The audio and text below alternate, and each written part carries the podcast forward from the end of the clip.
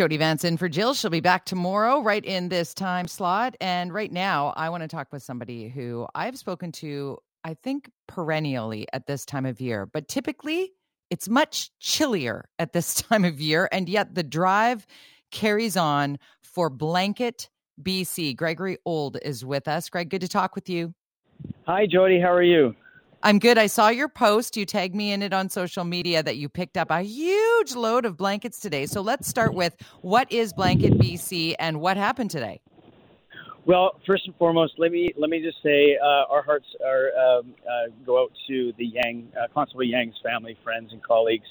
I work with kind of hand in hand with a lot of the police in the downtown east side and throughout, where we drop off blankets. So we're with them in strength as much as we can.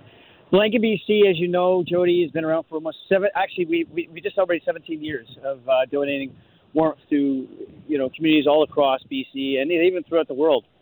And I'm getting to a little earlier this year because, you know, COVID has kind of shut down a lot of what we've done over the last little while, including our annual Drive on the Line campaign, which is Blanket BC's largest blanket drive. And the news that has come in is the fact that we're able to actually do it again, which is really, really awesome. But it will be on November 18th and 19th along the Canada Line, 9 different stations. And right now we're really looking for a lot of help putting this together because it's monumental, it's huge, and we could really use the volunteers, or blanketeers as we like to call them. Blanketeers. So basically, Gregory, just give our listener a really straightforward explanation of what Blanket BC needs. What we need right now is, well, monetary funding. We haven't received any funding in over 18 months. And that's really put a damper on us. So we do need monetary funding.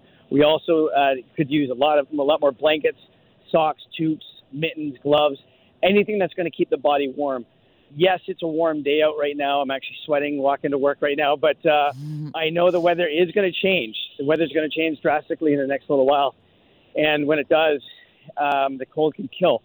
So Blanket BC tries to prevent that from happening. So Gregory Ould is the executive director of Blanket BC Society. What's your website so people know to go click and get informed if they want to help out? Absolutely. BlanketBC.org is our website. And the Drive on the Line is North America's largest blanket drive. And we would love volunteers in Richmond and Vancouver and throughout Metro Vancouver to come out and help us out. It would be really awesome. And then people who use transit just bring like a garbage bag full of blankets, clean blankets, gently used blankets, and toques and gloves and all the things that you've just sort of laid out, and drop them off on that day along their transit route? Yep. On the 18th and 19th of November, that's a Friday and Saturday, people can drop off at 9 different stations along the Canada Line. There'll be posters everywhere. You'll Great. Notice a lot of really fun people collecting in these big bins, and we just want to say thank you to everybody, especially all our sponsors. And you work so incredibly hard, and when you and I very first met was when I first heard about Blanket BC, and you came on the radio with me and said, if people call or if people go to our website and tell us that they've got a big bunch of blankets to pick up, we'll come and get them. We're going to come and get your blankets. Is that something you're back doing in full force? Because I know COVID stopped that for a little bit because we literally weren't allowed to.